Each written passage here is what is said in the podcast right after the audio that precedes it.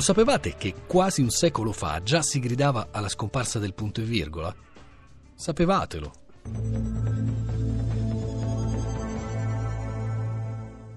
Il punto e virgola, di cui oggi molti annunciano la morte imminente, veniva dato per spacciato già nel primo Novecento.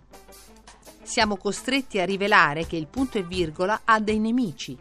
In questo mondo non c'è pace per nessuno e quei nemici sono feroci a tal segno che vorrebbero morto e sepolto il povero punto e virgola. Scriveva allarmato in un suo saggio sulla punteggiatura manzoniana il professor Piero Zama.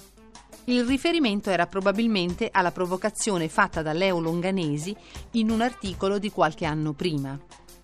Altro ci rimarrà della prosa di frammento, ma il punto e virgola ne è la parte ben morta.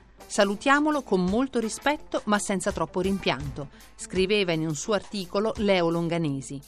Correva l'anno 1939.